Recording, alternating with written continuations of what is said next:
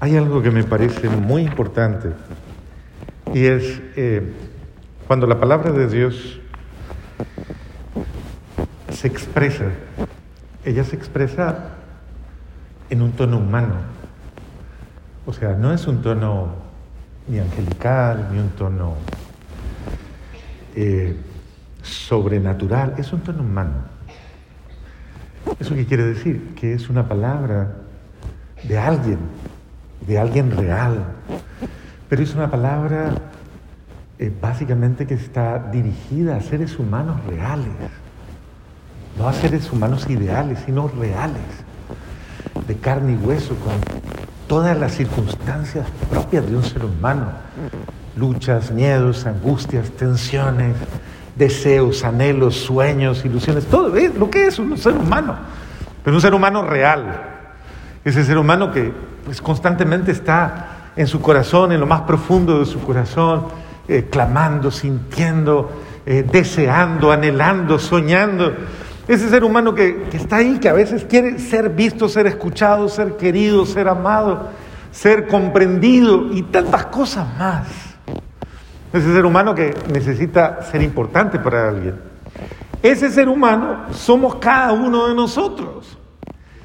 Y ese ser humano siempre necesita una palabra que le ayude a levantarse, que le ayude a, una vez más a sobreponerse de las circunstancias adversas, duras y muchas veces eh, dolorosas de la vida.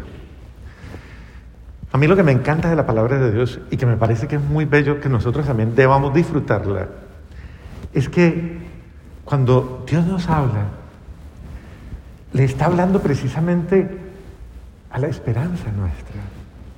Le está hablando a, la alegría nuestra. Nos está ayudando a entender que no es vano creer, que no es inútil creer. O sea, que, que verdaderamente esto que estamos haciendo aquí cada ocho días, de venir a la misa, de sentarnos aquí, de eh, expresar muchos gestualmente, en muchas formas en las cuales tenemos reverencia ritual muchas veces, sí, pero todo lo que hacemos me sirve de algo. Y, de verdad me llega, me toca el alma. Es entender eso, que eh, Dios no defrauda a nadie, a nadie. O sea, todo lo que tú haces, esto de, de acercarte, esto de buscarlo, esto de venir, esto de los que van un poquito más allá y entonces se confiesan o eh, tienen esos momentos de intimidad, de reflexión, de oración, leen la palabra, eh, hacen de algún momento esos momentos de interior, dice, eso, todo lo que haces es para tu bien. Ustedes lo notan en las cosas triviales de cada día, y triviales entre comillas, porque también son importantes. Eh, cada vez que salimos a caminar, salimos a, eh, comemos algo sano, hacemos algo favorable, hacemos algo que nos llega, que nos llena, que nos ayuda, que nos enriquece, nos leemos un buen libro, hacemos alguna otra cosa importante en nuestra vida, viene a alguien, visitamos a un amigo. Todas esas cosas son importantes porque nos hacen sentir mejor y bien. Y son buenas. Pero cuando trabajas tu interior personal, cuando trabajas tú esto, tu parte tan valiosa que no te la puede trabajar nadie. Tú no le puedes delegar esto a nadie. Tú no le puedes decir a nadie, oye, crece en tu interior por mí. A ver. Oye, eh, ten paz por mí. Supera mis dramas. Eso es tuyo. O sea, son cosas muy tuyas.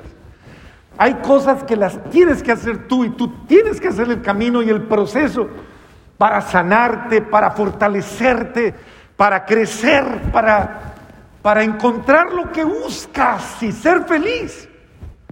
Es una decisión que nace del hondo del alma.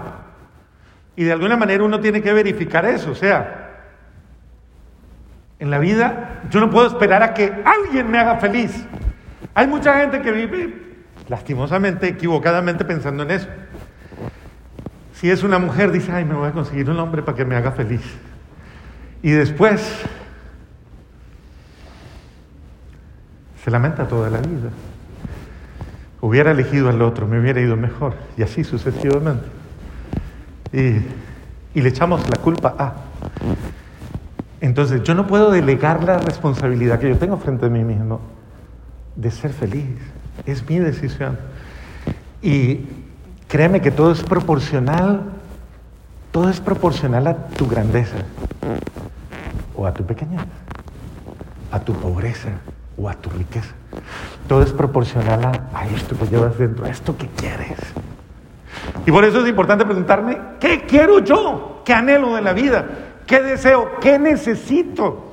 Y es importante establecer prioridades y establecer con claridad qué es lo que me hace falta, qué es aquello en lo que yo debo sanarme, qué es aquello en lo que yo debo levantarme, tal vez de situaciones que no me dejan no me dejan ni crecer, ni avanzar, ni evolucionar, ni mejorar. ¿Qué es aquello que me está paralizando?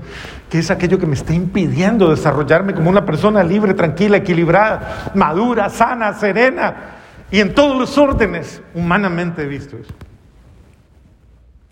Les decía al comenzar que me encanta el tono de la palabra. Si ustedes se fijan en la primera lectura, tiene un tono muy bonito. Esto dice el Señor, griten de alegría por Jacob, regocíjense por el mejor de los pueblos, proclamen, alaben y digan, el Señor ha salvado a su pueblo, al grupo de los sobrevivientes de Israel. Aplica esto a ti. Es una forma en la cual Dios te dice, es Dios el que dice, mira, hay una promesa de bendición para ti, de alegría. Esto de griten de alegría por Jacob, es por ti, cambia Jacob por tu nombre y di, Dios tienes una esperanza en mi vida.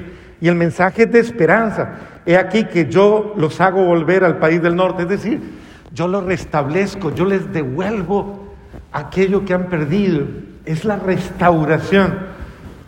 Eh, muchas veces, como les digo, la vida por muchas circunstancias muy difíciles, dolorosas que se nos escapan de la mano, nos va golpeando y a veces nos sentimos casi mutilados, casi eh, hasta heridos, maltratados. Y, pero Dios que me conoce y que conoce mis necesidades, no me deja sufriendo. Ese Dios no es el Dios verdadero. Hay gente que piensa, a Dios le gusta que yo sufra. Eso no es cierto. Eso no es verdad. A Dios le gusta que tú seas feliz. Él quiere que tú seas feliz.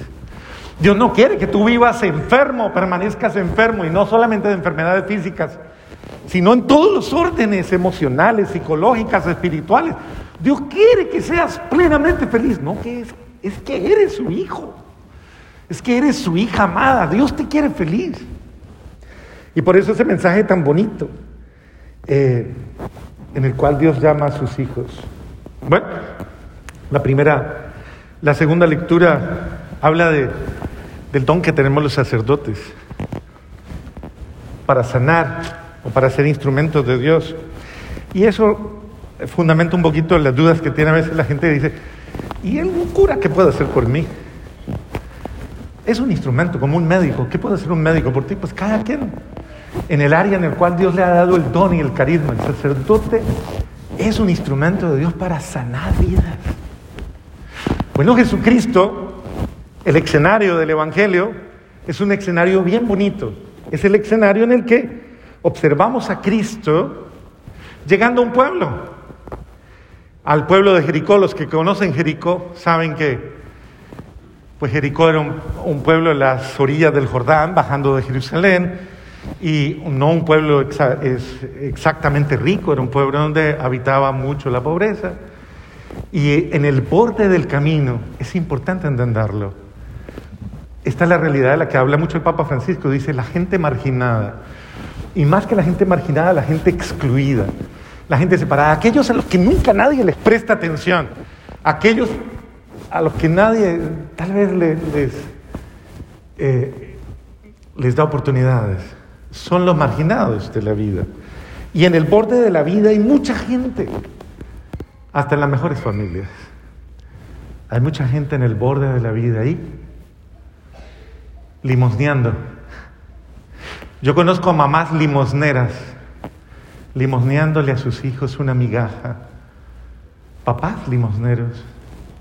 Conozco hijos limosneros rogándoles a sus padres que los atiendan. Y en la vida, seres humanos, hay muchos mendigos en la vida, en el borde de la vida. Gente que ha caído al borde de la vida, ahí postrada, sin esperanza. Y necesita, se necesita algo. Y mucha de esta gente, uno, uno pensaría, se conformaron con ese estilo de vida, se conformaron con esa realidad. Es que les, a veces la gente cuando ve a la gente pobre dice, es que les gusta ser así.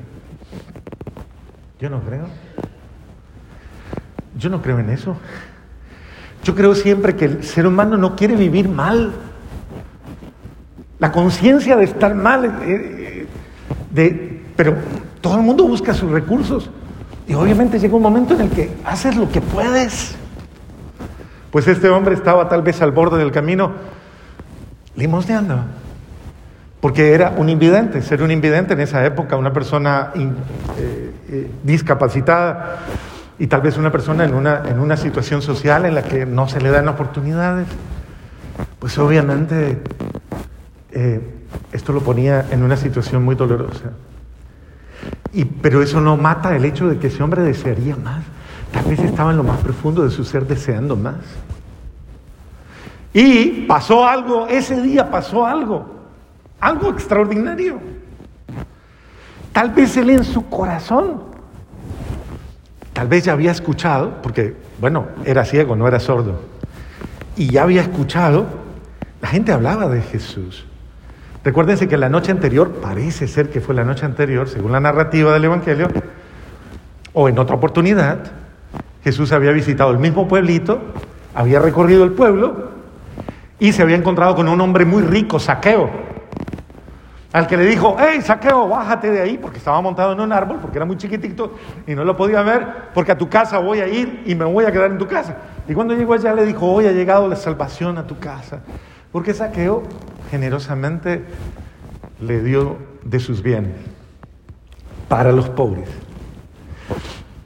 Y yo creo que Bar, Timeo, el hijo de Timeo, la palabra Bar es hijo de Timeo, Bartimeo, el hijo de Timeo, había escuchado cosas muy bonitas de Jesús. Así como nosotros hemos escuchado cosas muy bonitas de Dios. Cosas lindas. Y nos quedamos pensando y decimos, qué lindo, ojalá a mí me tocara eso. Ojalá, ojalá a mí me llegara eso. Y estando en el borde del camino, pasó, escuchó un ruido y preguntó, ¿qué pasa? ¿Qué pasa? Y alguien le dice, es que Jesús está caminando por ahí. Y este hombre inmediatamente comienza a gritar porque es su única oportunidad. Jesús, hijo de David, ten compasión de mí. No le estaba gritando a cualquiera. Él ya lo había identificado y sabía que era alguien, alguien muy importante, alguien que hacía cosas maravillosas. Y entonces se enciende en esperanza. Jesús, Hijo de David, ten compasión de mí. Muchos comenzaron a gritar y decir, ¡hey, la huya! ¡Cállese! ¡Deje el escándalo! ¡Mire, no haga ruido! Y muchos comenzaron a tratar de acallarle su ímpetu de búsqueda, su deseo de búsqueda. Eso le pasa a mucha gente en la vida común y corriente. Cuando alguien comienza a buscar, a Dios, no falta en la casa que le digan, ah, ya se volvió rezandero, ya se volvió lambeladrillos, chupamedias de curas, así le dicen. Eh, ¿Ahora qué? ¿Ahora qué? Se creyó el santo de la casa y así sucesivamente. No faltan las voces de gente que no quieren tu bien y se oponen a tu bien. Y esas voces no hay que escucharlas. Y bueno, está haciendo tanto escándalo que yo creo que los apóstoles le dicen, como cuando la hemorroísa le dicen, ah, Prestale atención que ya está muy escandaloso. Y Jesús dice, llámenlo. Eh,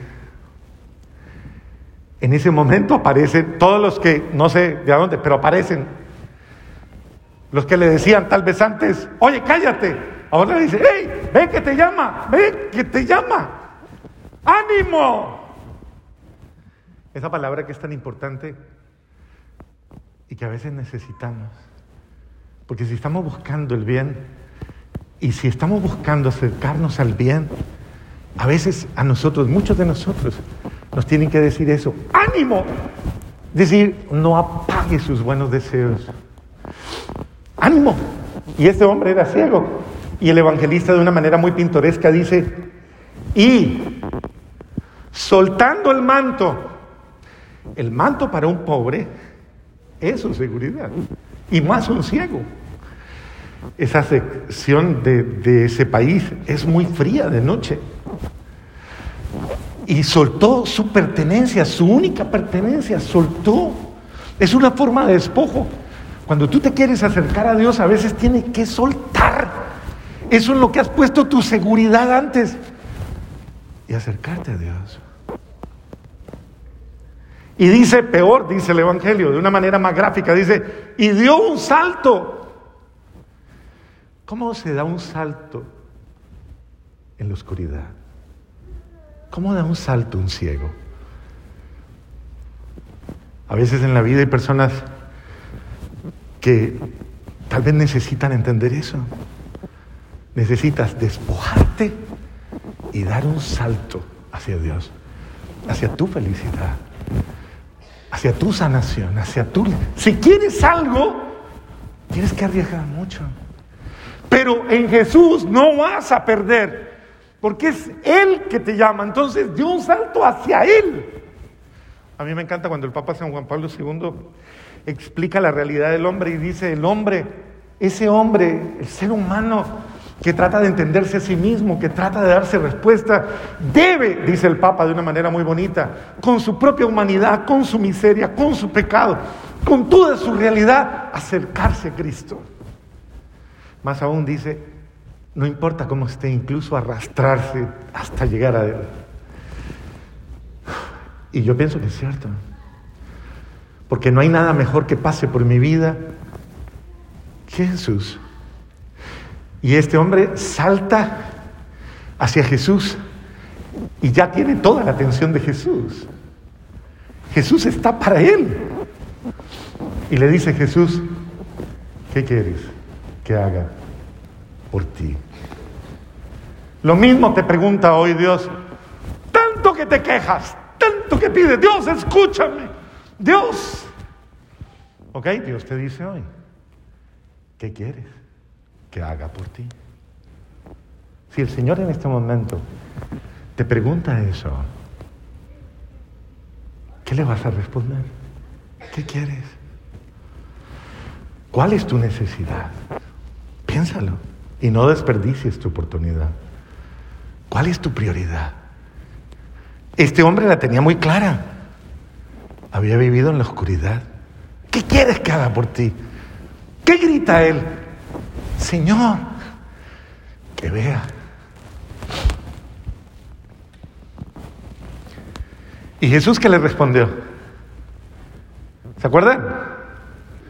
¿Qué le dijo? ¿Cómo es? Tu fe te ha salvado, sí. Que se haga según tú has creído. O sea, Dios quiere obrar el milagro en ti, pero necesita que tú des los pasos, el salto hacia Él.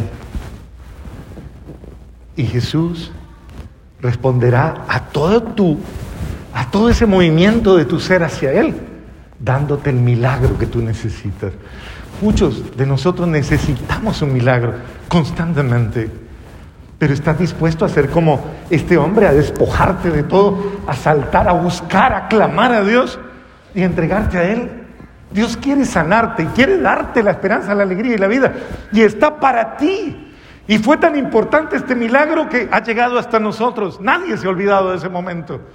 Y por eso lo proclama el mundo y dice, mira, es la promesa cumplida. Él ha venido para que los que tienen ese sueño, ese deseo, esa necesidad, reciban esa bendición. Lo mismo quiere hacer Jesús contigo hoy. No sé cuál parte de tu vida está oscura.